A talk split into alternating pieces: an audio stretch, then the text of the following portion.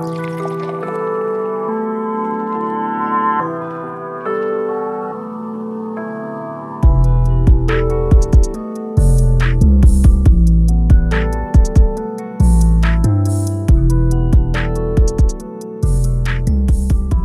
everyone, what's up, and welcome to the Pitcher Bet Sports Podcast. I'm your host, Matt Guest. With me out in Las Vegas on this beautiful Thanksgiving week is Matt Morris. What's up, buddy? How are you?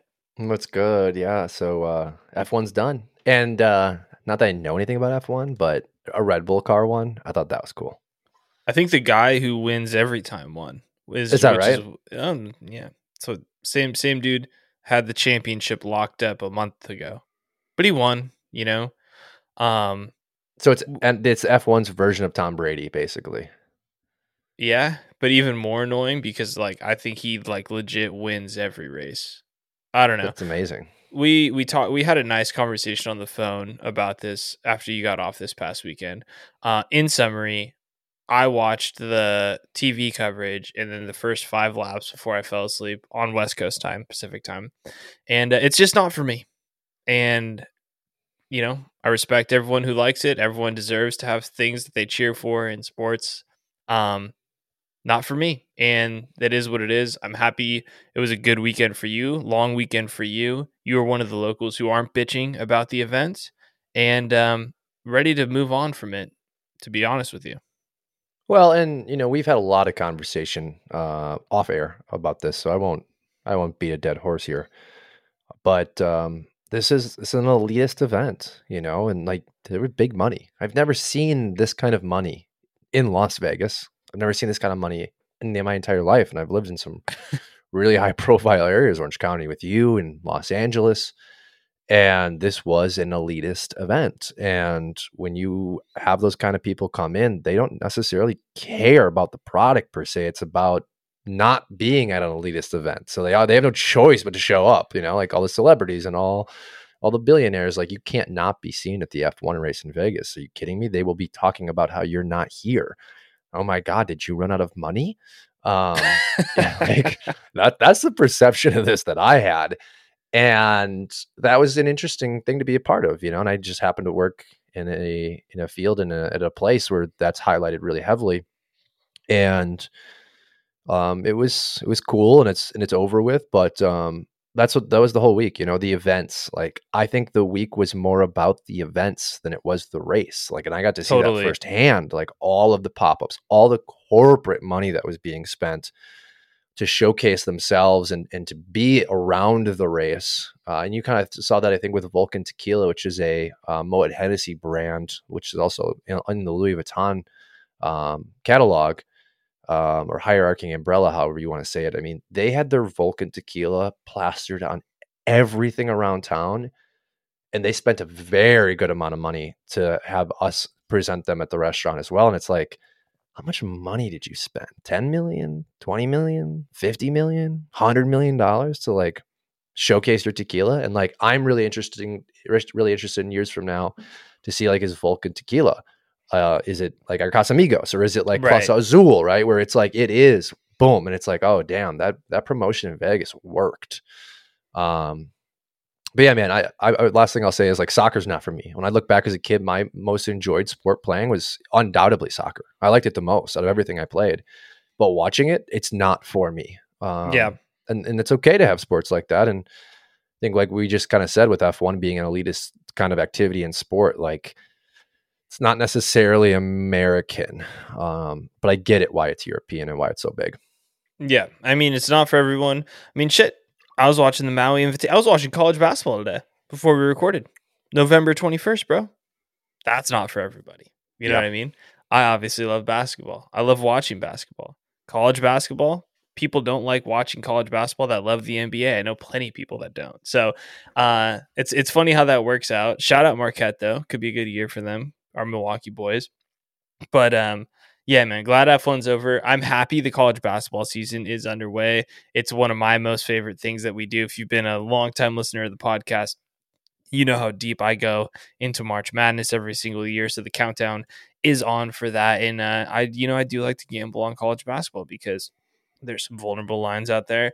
And I was just doing some self scouting today, but I will let you know that product in comparison to the NBA, um, it, it is tough. And now that you have kids with the transfer rules and all this stuff, you know, it stinks. But we'll get to what we wanted to get to here. It's the, it's the big leagues. It's the NFL. We just finished week 11 as I had mentioned introducing Mateo in Vegas is it's Thanksgiving week. So this is one of the most fun weeks in my opinion of all of the NFL season.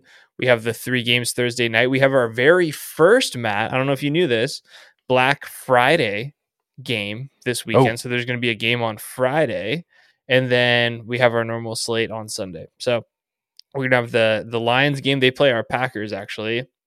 Uh, the Giants play Washington, I think. Yeah, they play Washington, and then the night game is Niners versus Seattle. So that'll be a banger. Friday night, Dolphins Jets, and then uh, Sunday night, I'll be at SoFi Stadium with the lady watching the Ravens take on the Chargers, and then Bears Viking Monday night. So all the primetime games, in my opinion, outside of the Cowboys game, should be pretty good. I'm actually stoked for this Thanksgiving slate. Yeah, that's um now that you listed off, I am pretty excited as well. You have no matter what, you have games that will be entertaining and storylines to follow, right? You have Packers Lions, Packers obviously being devastated with injury, Pack, uh, Lions coming off kind of a really poor week and a comeback. Mm-hmm. You know, there's narratives to be to be written there. You even have narratives with Giants, um, Washington. You know, this should be a presumed Sam Howell absolute bounce back game, I would guess. You know, maybe a 400, 400 yards, five touchdowns. You know, against, a, against a defense, and then uh, and then next week he'll throw four more interceptions. Like this, you know, this is just kind of back and forth with Sam Howell this season. Yeah. But uh, yeah, love love the Ravens Chargers. Ravens should be able to go in there and whoop ass. But you brought up an interesting comment, and I'm curious to see your perspective. This is not sports related. Uh, okay. Black Friday really isn't what it used to be when we were like coming out of totally. high school, college years, right? Like I remember everything being open. I remember working a few Black Fridays when I was still in retail. And as we kind of like did our shopping this week and ran our errands, a lot of the stores are we are closed on Friday now. And I was like, damn, like this is Amazon's impact. And I say that because like I'm at Target in line for 10 minutes behind a couple that can't figure out where a, like a, the scanner UPC is. And I'm like, yeah, this is why I buy things online. Um, just an interesting thing that I thought was changing, you know, as as we get older now. Oh yeah, it definitely doesn't pack the same punch, you know. And you worked at Best Buy, and that's mm-hmm. the best example of Black Friday for I think people millennials our age, especially guys that liked sports, TV, video games like we did growing up, right? It was uh I remember in high school we'd wait outside Black Friday uh to yep. go into Best Buy and go get games and buy TVs when I first made first bit of money uh working at the restaurant when I was 18 years old. First thing I bought was a fucking iPad and an Xbox 360, you know, like cuz I thought yep. I was rich. Uh yeah, you're absolutely right. It doesn't pack the same punch. Gen Z will never understand what Black Friday really meant. Now it's just a gigantic sale, whether it's online. I'm sure there's some deals in the store, but even the Black Friday stuff now starts at like eight or no, nine. It starts and it starts right now. We bought our Christmas tree this week. It was oh, three hundred. Okay. It was three hundred dollars, but no, it was a Black Friday You're deal. You're a scumbag like, for for buying a fake tree, but whoa, you live in the desert, so that's okay. And and honestly, I can't stand the needles falling. And yeah, to be honest, where would they even grow Christmas trees? I guess they ship them in. Yeah, I mean they would 100% ship them into Vegas. Yes, no one's growing trees out there, but I mean, you don't, don't know. know. G- you don't have GMOs. GMOs a thing. yeah, um, I, am a I'm a advocate for the going to the lot and picking a tree, but mm. that's how I was growing up, and you know the trees weren't very fond of you. They never threw the ball back, so I know it's a tough spot. for That's you. right. Had to had to had to go get the fake tree. Well, um, but yes, and... Black Friday does not pack the same punch. I mean, there's a damn football game on Black Friday now. Mm-hmm. I bet I do. So one one thing before you go, my, I do remember my mom and my tia, my aunt, growing up. They would literally after Thanksgiving, we'd all be hanging out, chilling. They would leave Thanksgiving night around 9, 10 o'clock, go to Starbucks, get coffee, and stand in line for when the stores opened at midnight, and would go to the mall to do a lot of their shopping. And like it was a fun thing for them to do um but also like they would go because you could get the best deals but then people started getting killed and ran over because you know we're savages here in america so um yeah long rant there definitely not what we had on the game plan well and i black friday too, i mean this this is I mean, we'd have to like look back on market research, but the first the first uh, company that was like, "Hey, what if we do it a day early, right?" And then made a killing on Thanksgiving or pre-Thanksgiving with the Wednesday, right? And then every mm. other then every other company's like, "Well, what if we do it a full week before them?" And then Amazon just came and it was like Black Friday, screw that, Cyber Monday. Yeah. And it's just this it's this whirlwind of like who can one up the other, which ultimately destroys the entire infrastructure of the concept of Black Friday.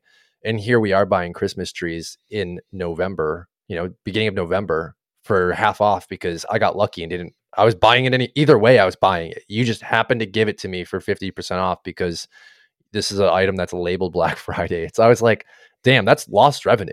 Like I have no choice but to buy a Christmas tree. If my wife says we're buying a Christmas tree, I'm I'm buying a Christmas tree. So it was just a lot of curiosity this week where I was like, it, it kind of greed got to their heads from an industry, and um, and here we are. But you're right, nothing will ever ever match those those moments in time, and uh, I, I miss them a little bit. You know, and it is nice to freeze your ass off for a TV that you got fifty dollars lower than it should have been when you put it on a credit card that would never end up being paid off. the Matt Moore special. Shout out! I've gone through bankruptcy. yes, I am on the Capital Capital One blacklist. Yeah, not the good okay, one. Capital One likes me. Everyone else, not so much. oh no, Capital. Okay, Capital, One One's keeps good. pushing cards down my throat. Everyone else is like, dude, Amex is like, I swear to God, we will arrest you on site. I got I got three or four offers from Discover, and I was finally like, you know what, like. Uh, why not? Like, I'll dip my my foot back in Discover. Like, it would be nice to have something other than Capital One. And I got denied, and I was like, "What do you mean I got denied? You you sent me a pre-authorization form, and in the letter that came back, you know, the ten days later, it was like previous out, out outgoing account, um, you know, automatic rejection." And I was like, "Well, at least you know better. Like, at at least you know I burned you once. Like, good for you. Like, this this is this is quality credit reporting right here." Um, but yeah, this definitely took a turn. Uh, what's funny though, last thing about Amazon taking over Black Friday is like they did take over the Black Friday game to the point where you can't get on table uh, get get the game on cable. So you will have freaking boomers and our parents going, "How the hell do I get this game? I just want to watch the Jets and the Dolphins." And more importantly, and the saddest thing about the game this weekend is that Tim Boyle is going to be starting for Oh, the yeah. Jets. So um, it may be unwatchable halfway through, but they really have hijacked Black Friday and Cyber Monday to the fullest because you can't even watch this fucking football game on cable. So It was it was interesting. There was uh, on the 361 Fantasy Baseball podcast, which if any of you are fans of fantasy baseball, check these guys out. They're older gentlemen, do awesome work. Um, but I say older because they're talking about this exact take here, and one of them was like, "Yeah, I had to stream this game, blah blah blah blah blah." He was talking about how he had to you know, figure it out, and then he was telling his co-host like the actual data numbers for the streaming because he lives in Canada, and it was like seventy-two percent of internet um, bandwidth was allocated towards the football game, and they were just kind of dissecting like how is Amazon in future um, like streaming platforms going to allocate bandwidth for big time events? Something you and I talked about how Netflix did their first streamed event was the golf tournament, and how I thought it should have been the F1 race. And it's like, well, maybe it could never have been the F1 race because it would have overloaded American crashed it. bandwidth. Yeah. And if and if it's using bandwidth, that means that like we're using bandwidth right now to record. So if you're hundred percent F1 race or hundred percent Super Bowl, nobody's able to get online. Those are just things I didn't even think about. So yeah, Amazon I mean, they have their their market cap, but like there's also a cap. It sounds like. And that's why fucking Call of Duty crashes every Christmas. You know what I mean? Same Yeah. shit, right? They're like, oh, the servers are down. It's like, yeah, well, there's 10 million people trying to chop you up right now. Like GTA, same shit, you know? Um, all right, we've fully gone off the wagon here. We'll get back on. Uh, Lastly, on did to- you see GTA wants people to pay per the hour? How crazy is that? Nah, that's fucked up. I didn't see that. I hope that's not true. So I feel like Rockstar is better than that. Well, it's interesting because they they want to have essentially an in-game currency that's real currency, and they feel like if they do buy the hour pay for play, it's essentially like a it would be like a crypto where it keeps the um it keeps the, the value of the actual in-game currency alive. Really interesting. Uh, everyone needs to look I at it. I don't that. I don't think it will become a thing because there's a lot of pushback, and I think they kind of just threw it out there to see like what the initial thought would be. but we are getting to that point. Uh, a game Just- eventually. Just like charge that. me 80 bucks for the game because I'm sure that's how much video games cost now. Let me run a heist with the boys and buy a mansion and do crazy shit. You know, like that that's that's let- let's get back to the basics in video games. This is why I don't Uh-uh. game anymore. Yeah, but the We're idea so off is topic, but this the is why I don't game anymore. you run a heist, you steal ten million dollars, and you can cash that out in real currency for like, you know, let's just say it was dollar fifty. Yeah, let's just, but sure, let's just say it's a dollar fifty. But like, what if you're just a streamer that just is running heists all day and you're feeding your kids on it? It's kind of sick. It's kind of sick. But Yeah. you got to have, you got to value that that currency somehow. And if you keep having money generated into the system itself by a pay for play, it auto it does it automatically. Um, but it definitely happens- isn't for what like happens and when you. you go to the vir- what happens when you go to the virtual strip club and spend it? Do you lose your money there too? And are those strippers real people? Is it like an AI? you know, like you're a stripper. Are you a stripper in GTA or do you work at Sapphire? Like, let me, like, what are we doing here? Yeah, is it Sapphire? Or are we going down to the library? You know, like which? yeah, yeah, little, little Anaheim, uh, little Anaheim festivities here. Uh, the 18 older, older special. Um, all right. Anyways, um, we were talking primetime games before we were talking about Amazon Prime. Uh, we wanted to start the football podcast off with um with the primetime game that ended week 11, which was the Chiefs versus Eagles Super Bowl rematch. Um, I thought the game lived up to the hype. The weather was bad, the scoring wasn't as high, but I thought we learned a lot of stuff coming out of the game. I had posted after the game my take, but our segment about how that the Chiefs roster construction and their alignment isn't really set up for them to ultimately get to where they want to be this year. And I think that's where we wanted to start was a little bit more of an emphasis on the Chiefs rather than the Philadelphia Eagles, who are a well-oiled machine. Is that this seems to be the trend, right? Is that the, the Chiefs are very good. They have a really good defense. They obviously have Pat Mahomes, but the way that this roster is constructed right now is they they have holes, right? And they're vulnerable and they can definitely be beat by the upper echelon teams in the AFC. So, where we wanted to start here is basically since the Chiefs are so vulnerable right now, it's time for Miami and the Ravens to really take advantage of this window this season and take down the Chiefs, or else both teams may have to really reconsider what they're going to do moving forward. Yeah, and I think primarily we're talking Dolphins here. Because if you follow the last few weeks, even the season that we've talked about with these NFL teams from the Bengals to the Chiefs uh, to the Bills, right? We talk constantly about the way that they've decided to construct their rosters, and all of it ends up falling back on that quarterback contract that all three teams have now given big money to their, their star quarterbacks. And now we start seeing the question marks. The Chiefs obviously are hindered on offense with their wide receiving corps. Bengals losing Joe Burrow uh, is is unforeseen. You can always say that when a big time quarterback goes down, and then the Bills having consistencies all over the roster that we've highlighted, especially the last couple of weeks. But the Dolphins are still in this weird paradigm where they're paying Tua low money. Sure, it's the end of his rookie contract, and we're getting towards the big payday. But they were able to bring in the Ramsey. They were able to bring in the Chubb. They were able to bring in Tyreek Hill. But also on top of Tua being paid, they're going to have to pay Waddle if they want to keep him around. And I think they're in a position right now where this season it's either make or break for Super Bowl or they have to make a really hard decision, which is do we continue moving forward with Tua? Because if we do, it means Ramsey's going to have to go. Chubb's going to have to go. You're going to lose some of these really valuable pieces that I think is the core of this team. And while Tua is playing at an MVP level at times this season, you could bring in presumably a rookie quarterback and still have success. So while the Ravens have their core foundation laid for a number of years, I don't know that it's as necessary for us to put the pressure on them. I think it's more of an idea to put the pressure on Miami because I think if they do not win the Super Bowl this year, they're going to have to trade Tua and hopefully some future assets for a guy like Drake Maye or a, a, pick in the draft where you target your quarterback and you move forward for the next four or five years with that rookie contract yet again because they've done too much work constructing these stars, constructing this team to just have one real crack at it.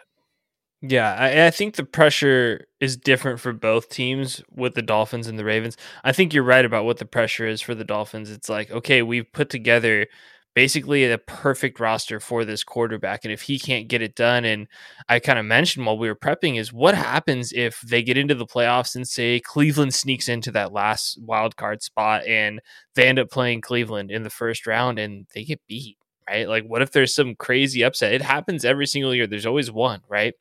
And they go out first round and Ramsey was healthy, Tyreek was healthy, Waddle was healthy. They got a full healthy season out of Raheem Mostert. Can you believe that, right? And they fell short. And that's going to be the risk, right? And is it going to be, dang, Tua just really couldn't get us there with this team that we've pretty much built almost perfectly, right?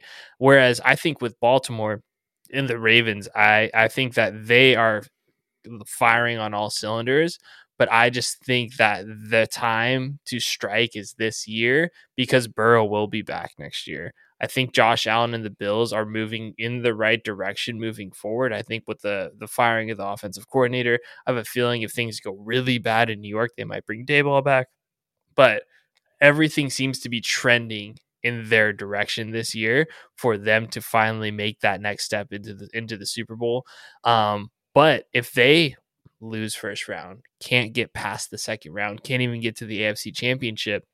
The question marks and the pressure that's going to be on Lamar Jackson is is might be insurmountable in my opinion. I know that's kind of a hot take and a little overreaction, but he got his contract. They have their guys. Losing Mark Andrews is going to be really, really tough for them, but they have the best defense in football right now. And as we started this conversation with, the Chiefs aren't what they were last year. They definitely weren't they what weren't what they were a couple years ago.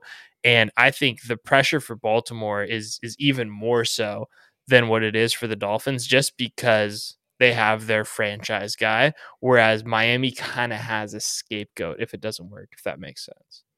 Yeah, and I don't know if it's because you're so closely aligned with the Ravens um, that you may feel that way, which I think fandom at times has blinded us. I'm not saying that you're blind to it. I, I not at all. I'm just saying that like I have a very different perspective of the team because I, I don't watch them on a week to week basis. Yeah.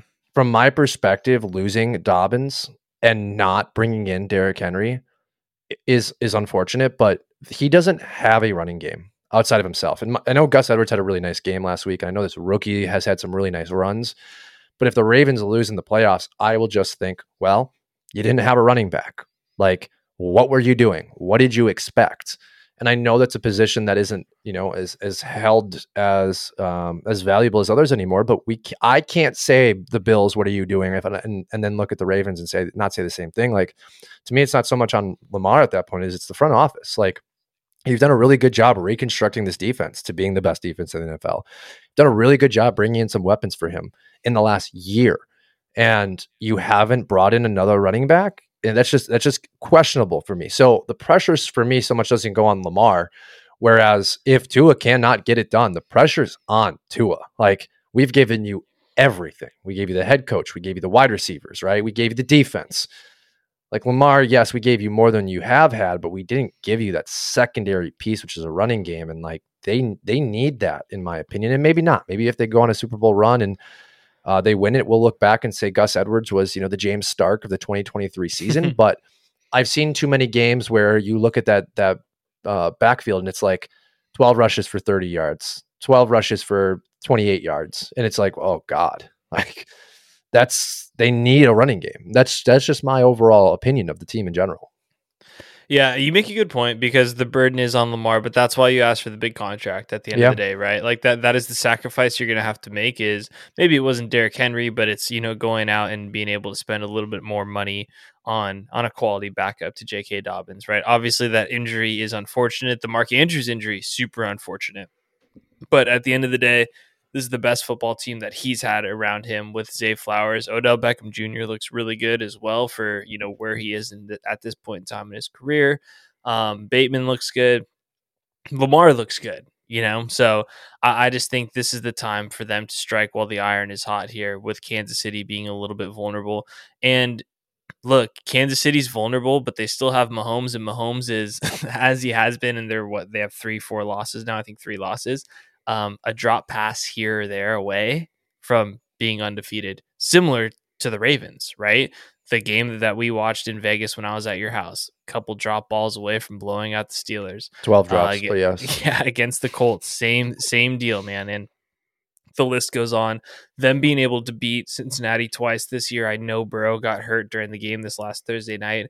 I think is a big confidence booster for that team. Um, but we'll see here with them and the Dolphins and a lot of these heavy hitters uh, in the NFC. The rest of the way, the schedule is not easy, bro.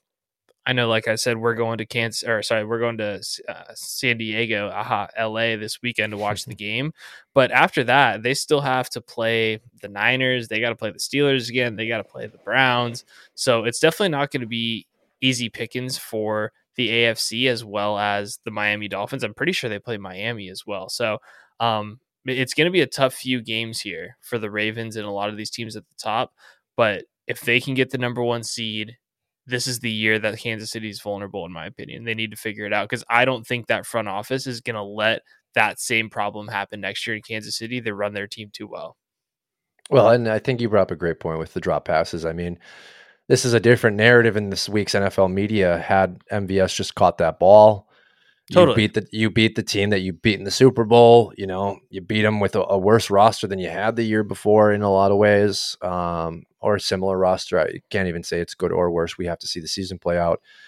But Mahomes did it. He, he threw the pass. MVS just didn't catch it. And you know, his presser we kind of referenced uh, pre-recording tonight, and it's like he knows it. You know, he he came out and said we just have to get a little bit better every week on offense and you see it in his eyes it's like he knows his weapons aren't as good as they have been in his career. He knows that he has to do more but he made the throw. It was a, it was a very damn good throw. And sure maybe it was just a little bit too deep where mvs had to make a play on it but you make that play. You catch that ball. You win that game. And that's the issue i think when we're when we're talking about this team being vulnerable you have to win two or three playoff games just to get to the super bowl. And are you going to have a mix up in one of those games? Is MVS going to drop yeah. the ball? Is Toney going to have it go off his shoulder pad and you know and bounce into the hands of a defender, or is Toney going to catch the ball and just hand it to the linebacker because he's confused? Um, that's a joke, of course, but this definitely is an opportunity for the Dolphins, for the Ravens, and we I bring it back to the Diamondbacks, right? Like you don't know if you're ever going to get a shot again. We can talk about how the Ravens have done a good job in the next three or four years. They have a window. Well, that window on a year to year basis, as you said, can change based off what teams do. And think if the Chiefs had just made one or two little adjustments. Maybe they bring in Adam Thielen and they release MVS this offseason. You know, maybe they uh, go out and they grab uh, Jones from the um, from the Jaguars. And unfortunately, he's in jail or was arrested or whatever you want to look at. But my point is, they're going to find those two or three names this offseason and they're going to bring them in and they're going to have a wide receiver room that is average, and you give an average wide receiver room to Patrick Mahomes, those three games in the playoff look a little easier. So I think you're right. These two teams, they, the Dolphins and the Ravens, they have to put everything on the table this year. And I would love to see that as an AFC championship game. That would be high octane offense against a very good defense. And ultimately it would fall in Lamar's hands. Can you, are you worth it? Can you go out there and beat them? Because our defense will give you everything they can. Yep, 100%. And that's the thing. Like, you can't really talk smack on Mahomes. Can't really talk smack on Kelce. He did have a drop. He did fumble. Like you know that stuff doesn't happen often, but it does happen. But Mahomes said it in his presser. They had three guys on Trav. I, I had to throw it to the guy that was open and beat his man, and they made the right play. Just didn't hit it. Yeah. Um, wanted to shift to kind of some matchups this week while we recap last week a little bit. I wanted to start with the Lions uh, we'll get to Packer talk at the end of this, so don't worry, guys. If you want to stay for Packer talk later, you can. Um, the Lions had a really tough game this past weekend against the Bears. They came out on top and ended up beating them. But you and I wanted to shift our focus towards Justin Fields specifically. Uh, you and I were pretty high on Fields. Uh, if you've listened to this podcast, we say it pretty much every time we, we talk about Justin Fields. Is uh, we we didn't know why San Francisco didn't take him in that spot where they took Trey Lance. We we're banging the drum pretty hard. It should be Fields. Trey Lance is a nice project, but Justin Fields is proven. And honestly, the second half of this season, before he broke his hand or had the, fracture in his hand, and this game against the Lions defense that has been struggling, makes me think that the Bears might be making a mistake letting Fields walk out the door because he's developing into a really, really good quarterback that you might want to continue leading your franchise with? And is it worth starting over for a guy like Caleb Williams, or is it worth trading out of that first round pick for more and more assets to line up more talent for an already good quarterback? That's the question. Trevor Lawrence is in year three or four, Matt. Four, three. Uh, same as Fields. So I think they're they're four. They're in three. their fourth season. I'll okay. look right now while you go. Go for it. Well, my my take is simply, you know, you trade out of that first pick, you uh, continue to acquire and hoard this absolute war room of draft picks, and you build this roster. Because what I saw on Sunday was what I've seen a few times, which is Justin Fields is developing into a star NFL quarterback, and I say star with the the concept. This is a guy that can make plays.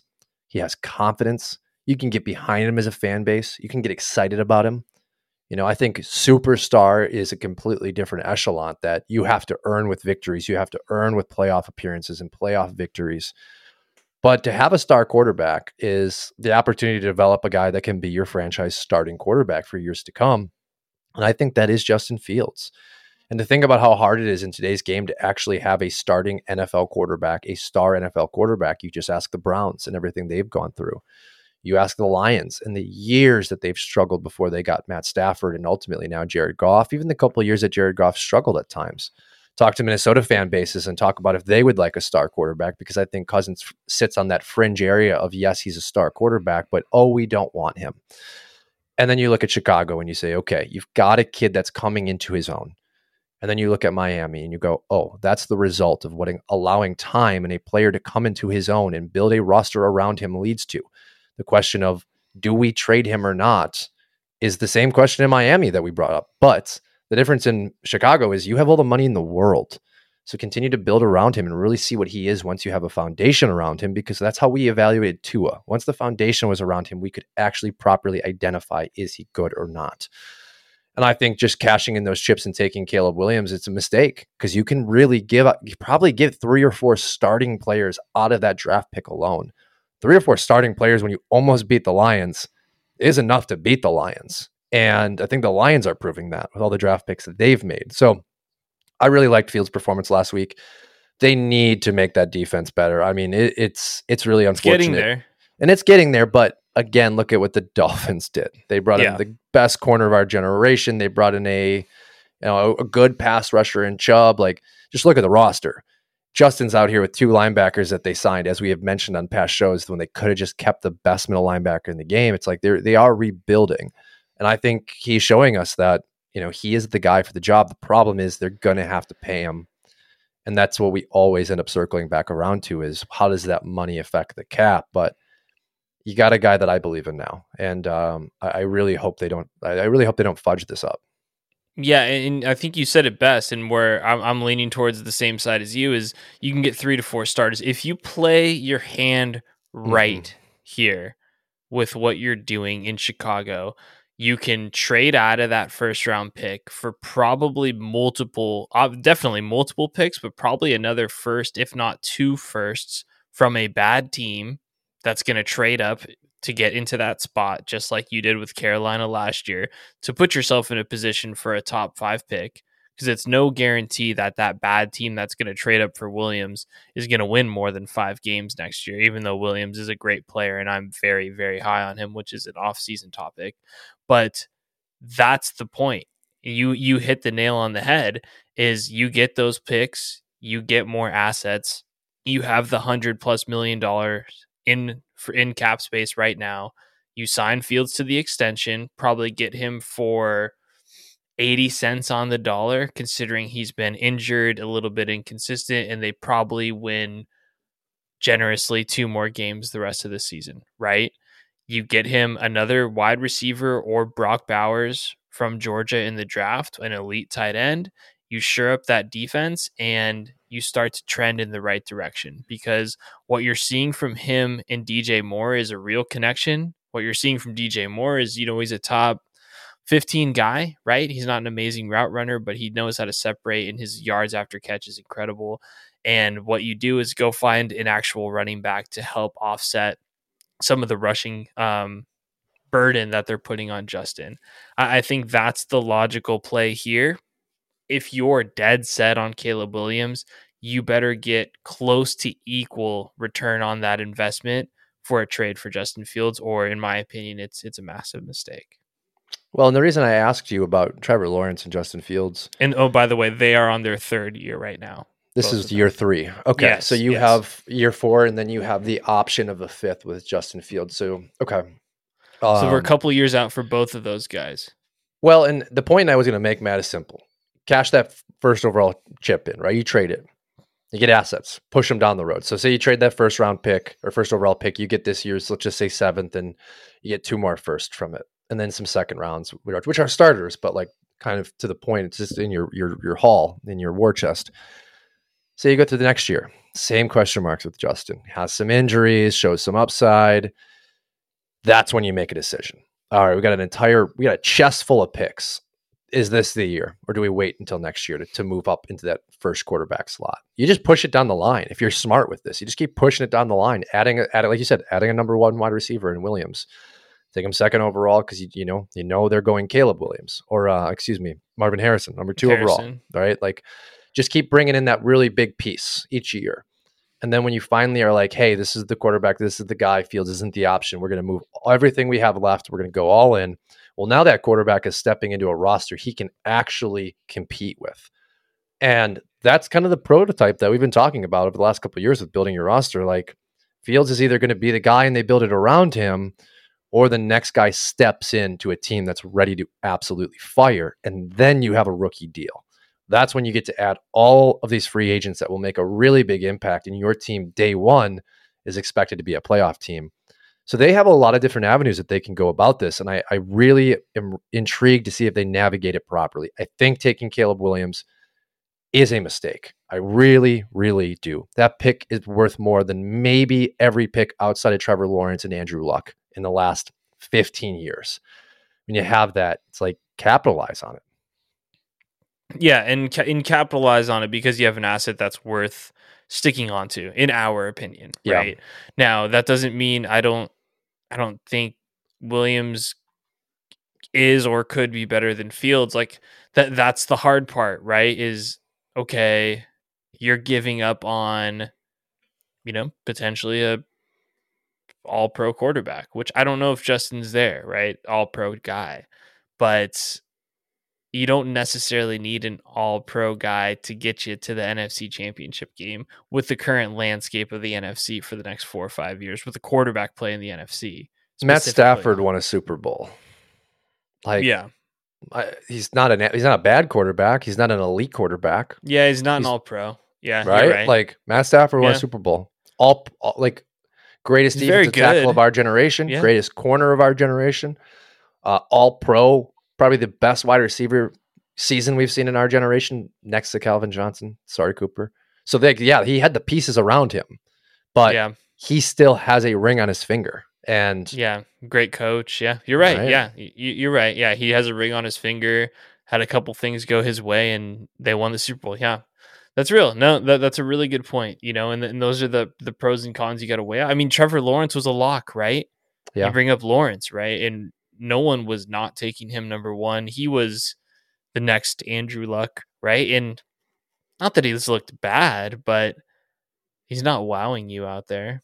He's, he's not, not CJ Stroud. Me. He's yeah. not CJ Stroud, right? Like, I think that itself is is crazy. Stroud, CJ was the second overall pick. They traded an entire organization to take a guy other than him. Mm-hmm. Yikes! Yikes! Yeah, no, that's true. I mean, in CJ in the same division as Trevor, you're like, he, he looks better than Trevor right now. Yeah. So th- there's a, there's a massive amount of risk that goes into starting over when you, in my opinion, look, it looks like they have a guy that's a fit. You know, so um, you and I both both are team field, so I think we're a little bit biased on this, but I, I, I think we're we're on the right direction with where this goes. And I just think, bro, if you can get two firsts, a second, a first and a second for, let's say, the Patriots. I'm just trying to think of some of these shitty teams in the AFC that are down there, right? Because I doubt they go with the NFC team, but Patriots, the Titans, you know, some of these teams, and it's just like, yeah, those teams probably bad next year too. Yeah. You know? Well, and I think about this too. It's it's the heat of uh, fantasy baseball draft season right now, so bear with me here. But um, you know, I'm gonna I'm gonna equate this to fantasy baseball and fantasy football. You get the first pick in football or baseball, right? Usually the, the pick is obvious. This year, I think in football it was Justin Jefferson. In baseball, it's Ronald Acuna. But uh, being awarded that first pick means, hey, guess what? Depending on how many players are in this this league, you could be drafting 24th, you could be drafting 33rd. Like yeah, you get the best player, but uh, it's going to be a while until you come back. And someone wants to come in and offer you a good package of startable players that you're going to have for that pick. The answer is usually yes. Because look at Justin Jefferson this season. Look at Jonathan Taylor the season before. I mean, this list goes on and on and on for fantasy football where you're like, damn, it was obvious. And the guy took, got hurt or underperformed. But if you can make a move out of that, you can really bring in starters. And it's just so much variance and risk with that first pick and I that's why I brought up CJ because it's like the Panthers are going to kick themselves for the next 15 years, no matter how good he is.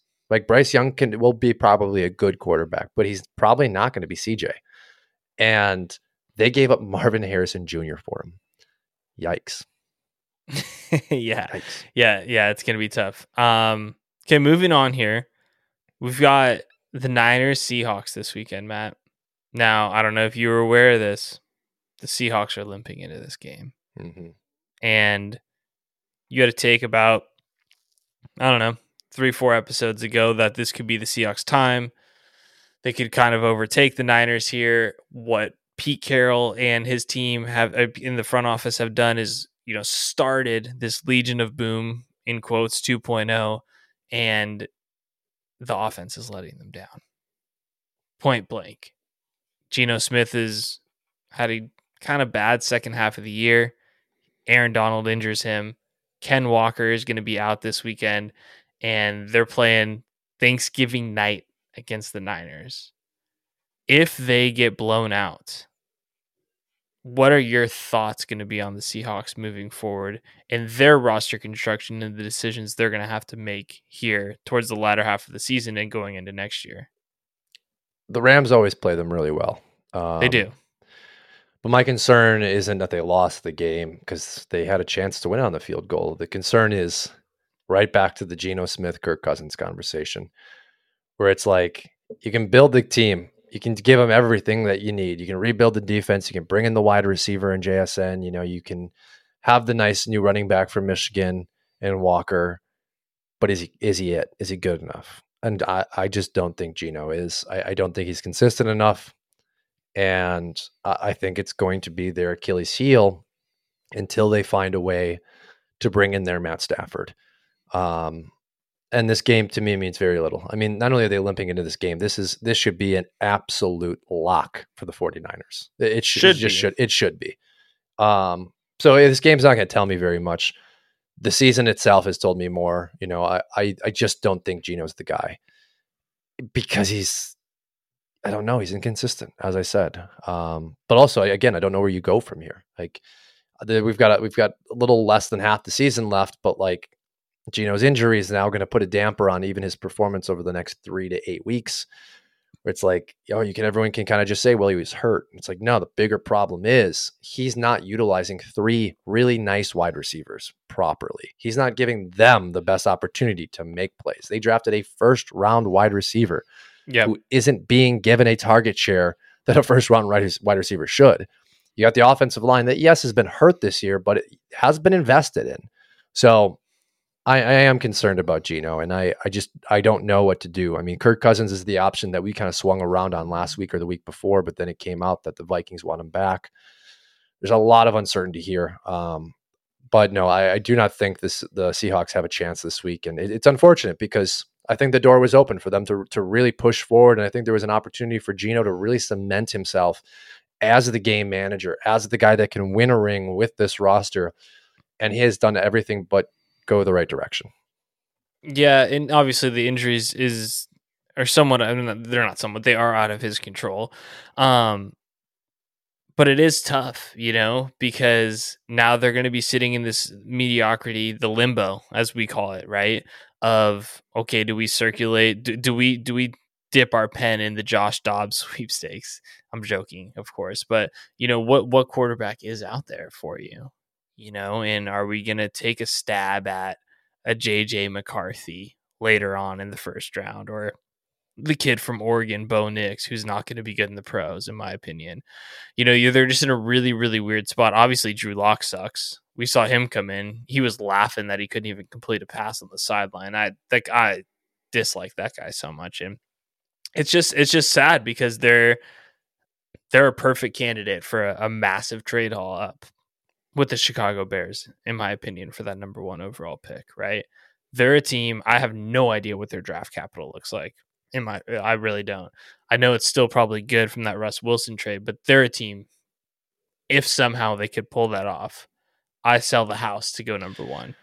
Their uh, their Russ trade is almost complete. I think, if I remember correctly, when we broke it down, they I think they yeah. still have a fourth coming to them, but they but gave that's up. A, a, that's a, about it, though, right? A two and yeah, that's about it. And then they, they gave up a two and a four or a two and a five for Williams. Um, it doesn't matter really. Like you call you call Chicago and you say, "Well, listen, we're going to give you three ones, we're going to give you two twos, we're going to give you three threes and three fours. Like it gets a deal done, right? Yeah, I think because I mean look- that team. sorry, I was just going to say because that team that team is a quarterback away, in my opinion. Right. Well, and they're a quarterback away within the window, right? You've got rookie yeah. deals with the left and right tackle. You've got rookie deals with Witherspoon. You've got Kenneth Walker year two, so you got two years left of rookie deal. You got JSN rookie deal. You've got Metcalf locked up. Lockett going to retire. Like this is the window. Mm-hmm. You don't really need much more from your picks. So it's like, do we go in for five years and then we figure it out? Kind of like the Rams, but almost flip it. All right. Like Rams were prime time players in their prime. You Seahawks are going to be like, well, we believe in our first and second year players. Like, might as well give him the best quarterback available. Um, I agree with you, Matt. I think I think that's an interesting pick. But the thing is, where do they finish the year? Are they pick 14? Are they pick 21? Do they make the playoffs? Are they yeah. pick 24? Because then when you call the Bears and you say, hey, we're going to give you all of this, it's like, well, the Bears are like, well, what? We want the 24th, the 27th, the 28th pick over the next four years? Like, yeah, no thanks. Yeah. They're going to be like, oh, so you guys are going to be in the Super Bowl giving us shit. But I mean, shit, Matt. They've got uh they obviously have the Niners this week. Got the Cowboys the week after that. I mean, then they play the Niners again, and then Sounds like three losses. I mean, it does. I mean, I don't think they lose all three. I, I actually wouldn't be surprised if they won. Then they play the Eagles. I mean, yeah, man. Like they, it's not easy if if Geno's elbow isn't back. Those are four games they're not going to be favorited in. Yeah, you know, if Ken Walker's not going to play, it could get it could get ugly quick for our boys out there in Seattle. And I think they're they're a prime candidate for for a trade up, but quarterback play is down in the league, bro. And there's a lot of teams that could use a good quarterback, but I, I think the Seahawks are on the short list, and your Kirk Cousins take isn't as crazy anymore, even though I don't really see it happening. Well, again, though, like you think about it from the perspective of where what options will be on the table for them. They call any team to move up in the draft. The same conversation is going to go on in that draft room. Well, listen, if we give them this pick and they take X quarterback, what are we actually forecasting in return? And it is what we just said. It is a 20th pick, 20th to 30th. But like it's going to be a high pick or it's going to be a low pick because this team is good. And that's the problem with rebuilding before you have your quarterback, which is what I always preach, right? It's like teams are going to be less likely to, to think that your your assets are good assets because you're going to have lower draft picks. And I don't know, we might look back in five, six, seven, ten years at this Witherspoon pick and be like, damn, they really should have made that trade with the, the Bears when the Panthers did. You know, if say they they would have taken CJ Stroud, this is a very different football team. For sure. But, you know, they they thought, hey, we got our guy, we got a game manager. He's done really well. We got lucky. We're gonna take the the no brainer cornerback and let's just see what happens. Like, let's see how this roster continues to construct itself. Because if we look back in 10 years and the quarterback position is what cost them, I think the narrative of the Russ Wilson trade will be very different. And it will be because they were never able to actually get their guy that could get them to that Super Bowl. Okay, everyone, it's time. It's Packers talk. Here we are. I've actually got my Clay Matthews jersey on. I haven't worn a jersey while we've been recording in actually a really long time. And I was like, you know what? Tonight just feels like a Clay Matthews night. It's Thanksgiving week. I think he just got inducted in the USC Trojans Hall of Fame. Maybe the Packer Hall of Fame, actually, to be honest with you. I'm not sure. He's a fucking legend, dude. The real question is when is Brian Cushing being brought into the USC Hall of Fame ring? Is he not? I don't know. I mean, I He can't should be. imagine he is. He's a beast, dude. Him, Clay, and uh, Rey Maualuga, dude. That was the Yeah. linebacking trio. What a legendary crew. Bro, those teams were sick. Hmm I hated USC back then, but in hindsight, it's because the so. All right, rant. They're very F one ish. No, they're not F1. It's just when you grow up in SoCal, like I don't know how it is throughout the rest of the nation, but growing up in Southern California specifically is the home of the biggest bandwagon fans that I've ever met in grade school, in town. When your team is hot, when the Lakers are good, when USC's good, when the Angels were good for a couple years, everyone's got their their little their flag flying in their car. You know, oh hey, Trojans are good, man. Like they're going back to the national championship. You know, fuck Vince Young. Um, but then the second they're not good or relevant again, or there's some scandal that you know they got recruiting violations, no one's rooting for USC anymore. Stadium's empty.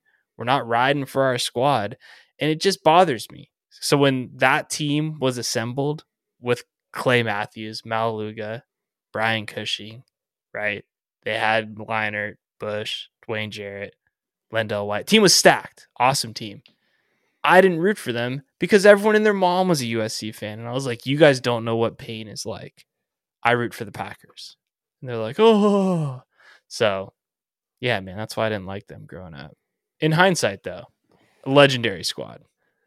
It's fair, but they don't do themselves any credit. Like we talked about this today with uh, Caleb Williams, like celebrity status. Like I haven't seen it since Matt Leinart, you know, and you talked about how that's just kind of what happens. Like it, it's the elite of the elite Southern California schools, and it's not because you go there for the pristine education, which they have a very good education system at USC. It's a private school, obviously. Mhm. I know some really intelligent people. My friend Casey, who went there, um, very smart, but it is known nationally as a sports dominated school.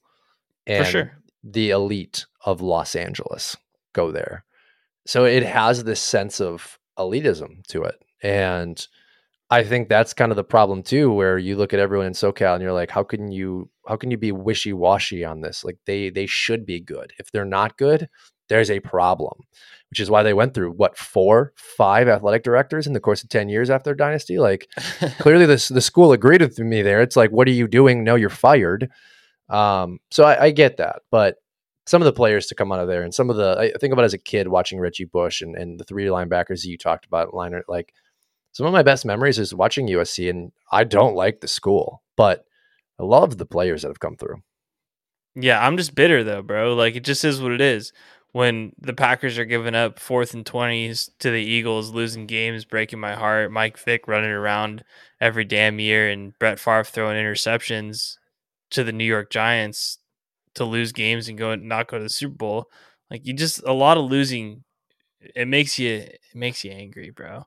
You know how I used to fan. I've gotten a lot better, but I'm a neg- I'm a negative fan. I, I don't like that I'm that way but I'm naturally negative. So just seeing the LA Rams come to town, get to two Super Bowls and win one before the Packers go back with Aaron Rodgers ever again, like that shit really bothers me because you down there in SoCal don't know what it's like to hurt. You know, and and that's that's where the the the root of my anger. I mean, I don't know, man. and that's You a very think- selfish take.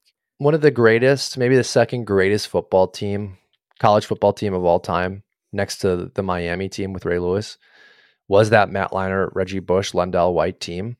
Sure. They lost to Vince Young. They did. I mean, that was one of the greatest football games of all time. And Vince Young beat them.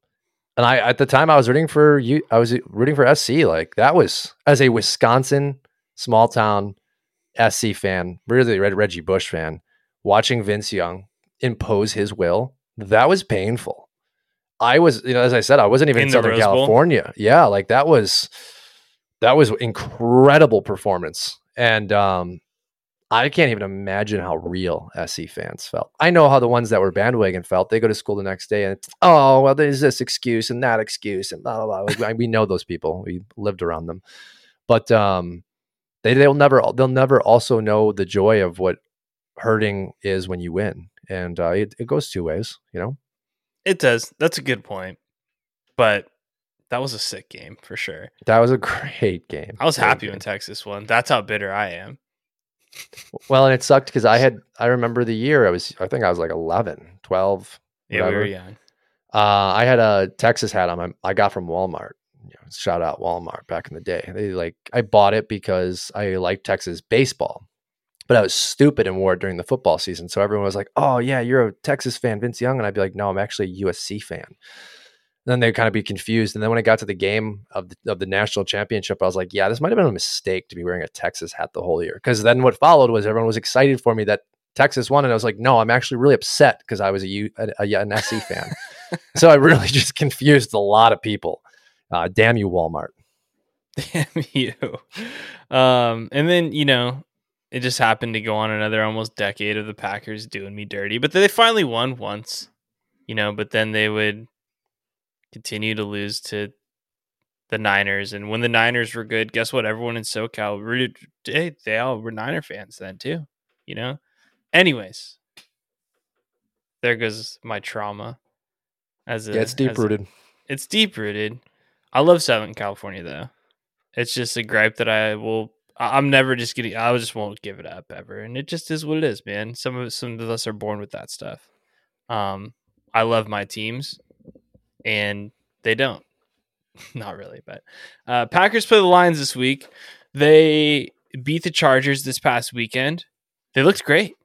Nah, I won't say great. Great's a stretch. They looked good, and by they, the offense looked good and we saw Jordan Love progress again this past week.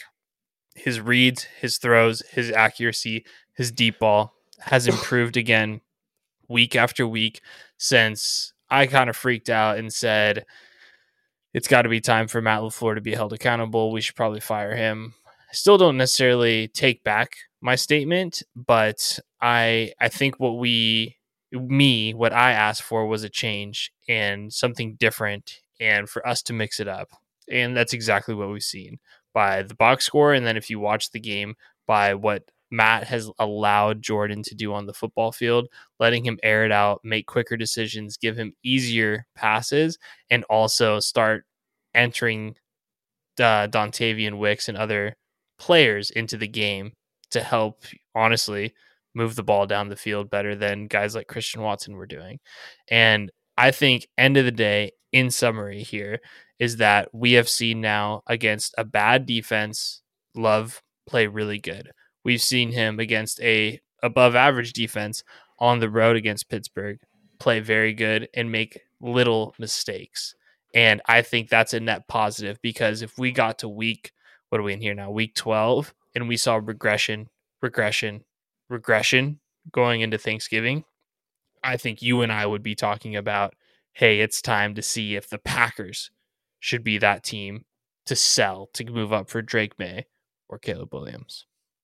Well, yeah, and I think we, I think what has happened is what we talked about three or four weeks ago, and the narrative was, "Hey, things look good. There's some some things we'd like to see better, which there still still are with the deep ball." Um, and it's funny because I'm gonna start there with the deep ball.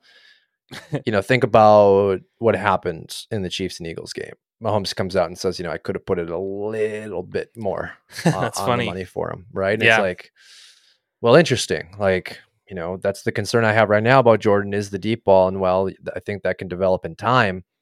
Maybe he just doesn't trust the fact that he's going to overthrow it. Okay, well, he's he'll work on that. So the, that's something I've notated, and I want to see over the next couple seasons improve. Him putting the ball in a position for his receiver to really run himself open. But outside of that, it, it, there hasn't been much that I've wanted to see outside of the volume of throws. And I think had we seen these volumes of throws and Jordan still not look good, that's where concern would have could have creeped in. But we're seeing improvement. We're seeing obviously, like you said, a, a change in tempo, a change in game plan. I think that was a point that I brought up to you off air while we were on the phone this week, which was just that we needed to give LaFleur the opportunity to develop as a head coach while we also give Jordan the time to develop as a starting quarterback.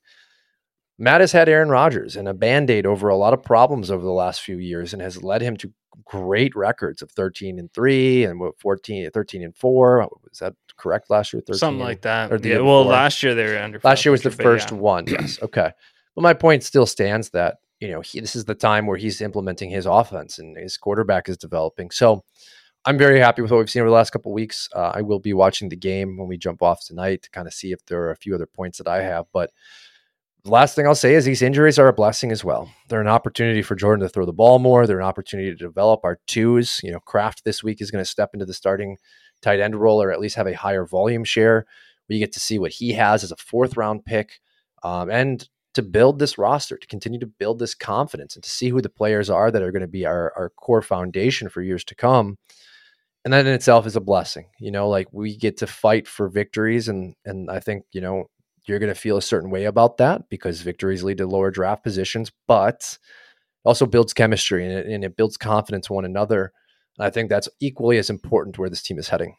Yeah, and I think another key part, two things. First is what you said on giving people opportunities like Matt, now that Jones is injured, we've get we get another 3 to 4 weeks to evaluate AJ Dillon and is he worth bringing back on a smaller contract cuz he's not going to warrant a big contract, right?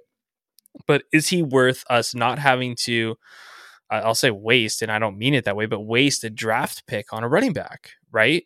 Uh, unless there's some guys in the second, third round that we love, maybe there is, right? But if he can be a competent backup because man, we had some serious issues with him to start the year, especially in Vegas. The game that you and I went to, he looked bad, bad, in my opinion. Um, he's looked great. Pass pro, catching the ball out of the backfield, running between the tackles. I've seen a ton of improvement from him. And now that Jones is out, Wilson's probably going to be out. They're bringing up guys from the practice squad. It's it's going to be the AJ Dillon show. Like he's I'm expecting him to get anywhere from 15 to 20 touches, whether that's um, on the ground or through catches. And I think this is a really good opportunity for him and us to give a real objective opinion on, hey, should we keep this guy in town? Because he's a great culture fit, right? But we just haven't seen the results that we've wanted from AJ Dillon. But this is the time of the year. It's Thanksgiving. It's December. It's getting cold. This is the time of the year where he's in the past started to shine. So I'm actually cautiously optimistic and I'm excited to see him get his opportunity. And then the second thing, Matt, is shout out to Gutekunst because we may have a fucking guy in Jordan Reed, in Jayden Reed, excuse me. He's jumping out on the TV copy and he's looking like a guy that is a difference maker every time he touches the ball. And then you hear the reports that he's the leader in the locker room uh, for the wide receiver group as a rookie. Um, he could be he could put himself in the elite classification of receivers in the next couple of years here from what I'm seeing, and that's really really exciting and not something I thought I'd be saying here uh, after the past few weeks. Well, and talk about narrative. You know, they don't take Reed or Reed doesn't fall or however this may play out. They maybe they think they can get him the third round and he gets taken by Pittsburgh because he was their number one slot wide receiver on the board. Like there's a lot that could have played out where Green Bay does not end up with him. We're talking about much, much greater defects on this team with Christian Watson's performance this season. And how does that then fall on Jordan Love? If Jordan Love doesn't have a, a Jayden Reed. So I think I think absolutely there's something to notate with that. And then with the Kraft draft pick, where it's like up until maybe two weeks ago, we were saying, well, what was even the point in taking him? You know, you have Musgrave. Kraft hasn't been really involved that much, but boom, Musgrave goes down with the injury. Kraft comes out this week. Maybe Kraft has six to eight targets, hopefully, hopefully, because I mm-hmm. want to see what he has. Has a really For nice sure. game. And now you're looking at next year. Damn, we have a double tight end set. What has Matt LaFleur needed his entire head coaching career, which is what, five seasons? A double tight end set. And now you're talking about a team that's really dangerous. So I I'm so curious to look back in the coming years at Goot's draft class this year because as we've said many times, it will be really the first evaluation of him post Rodgers where he got to build the team he wants. And injuries have happened to fall the right way for these guys to get opportunities. You know, the coaching decisions of benching Christian Watson or taking him out of the, the game plan as the target share guy last week worked. Like they are starting to do what we need them to do. And it's very encouraging. This will be probably a bad game on Thursday. If we're going to be really honest, we're probably going to lose yeah. by 17 a touchdown points. at least. Yeah, I mean, it's it's it, without anybody playing, it's going to look ugly. it's gonna be um, bad. Yeah, Hey, hell, we beat them. Narrative changes real quick for all these you know these bandwagon fans on Twitter and in Green Bay that want to talk shit because we've been with them most of the year. And yeah, I think we were a little early with calling for for Matt to you know either figure it out or get out of town. But um, this is Jordan's team. You know, look at Rashan Gary's comments. Like that's the first piece of of everything that I want to see because we didn't see that in New York with Zach Wilson. You know, no one was making these comments about Zach Wilson. And it's obvious because Zach Wilson's bad. And they've been saying nothing but praise for Jordan since the very beginning of the Jordan Jordan Love uh, era. And there's reason for that. They see things we don't. And now we're starting to see what they had seen in practice. yeah, hundred percent. And it, it is encouraging. And the your your point about Gutekunst is we are looking at real early three to four hits and a couple of them being late with Dontayvion Wicks Yep. and Valentine at cornerback is playing super good. The other kid that had to play last week played good. I think it's Valentine and Valentine, and Valentine, I think, yeah. Um That's not confusing at all, is like it? I said, Reed looks amazing. You got Musgrave, who looks more than formidable. The lacerated kidney is unfortunate. That could have uh, that could have long term effects, in my opinion. That could be you know something that that sucks. That's a scary. That's a scary injury, uh, especially for a rookie. And then we'll see with Kraft moving forward. But right there, that's four or five dudes that shit might work. Eric Stokes is coming back and Jaire is coming back. I think the one thing, if I still had to be negative, would be Joe Barry's defense. The stats are extremely, extremely misleading for the points per game. The San Diego LA Chargers single handedly handed or dropped the game away this past weekend. They beat themselves. The Packers did not beat the Chargers. They went out there and made the plays to win the game, but boy, is that team bad. And I don't want Barry to get credit for that because they only gave up, was it, 20 points on the scoreboard. It should have been way worse than that. Well, the good thing with that is we don't have a few. We have a few years before it matters, and at that time, I don't think Barry will be in town. You know, Totally. we're not a Super Bowl contender next year. well, um, we're almost, we're the next team out of the playoffs, Matt. Yeah, If but we we're- beat the Lions. But sure, yeah, that's funny. Um, that's funny. But it, the reality People is, we're not. saying that. It- I didn't, yes, they are, and they're they're morons. Like this, this is the Lions last year weren't winning a Super Bowl. They just weren't. Just like the Packers, even making the playoffs this year would be disappointing for the overall trajectory of where this franchise is going. Uh, even with what I said, the building of momentum, but like this team isn't a competitive team uh, for a Super Bowl till tw- probably 2025, 2026, if we're really being honest here. And Joe Barry, he, he will be gone by then. And yeah. it's okay. Like that's that's fine. But the problem was we needed Barry gone three years ago. And like it is what it is, you know. Like he's probably a better coach for this kind of team than he was for an Aaron Rodgers led team. And we will always look back on what it would have looked like if they didn't hire Matty and they hired a more veteran coach. How how would things have been different? But what we can look at is what's happening now. And the guy is doing things with Valentine and Valentine.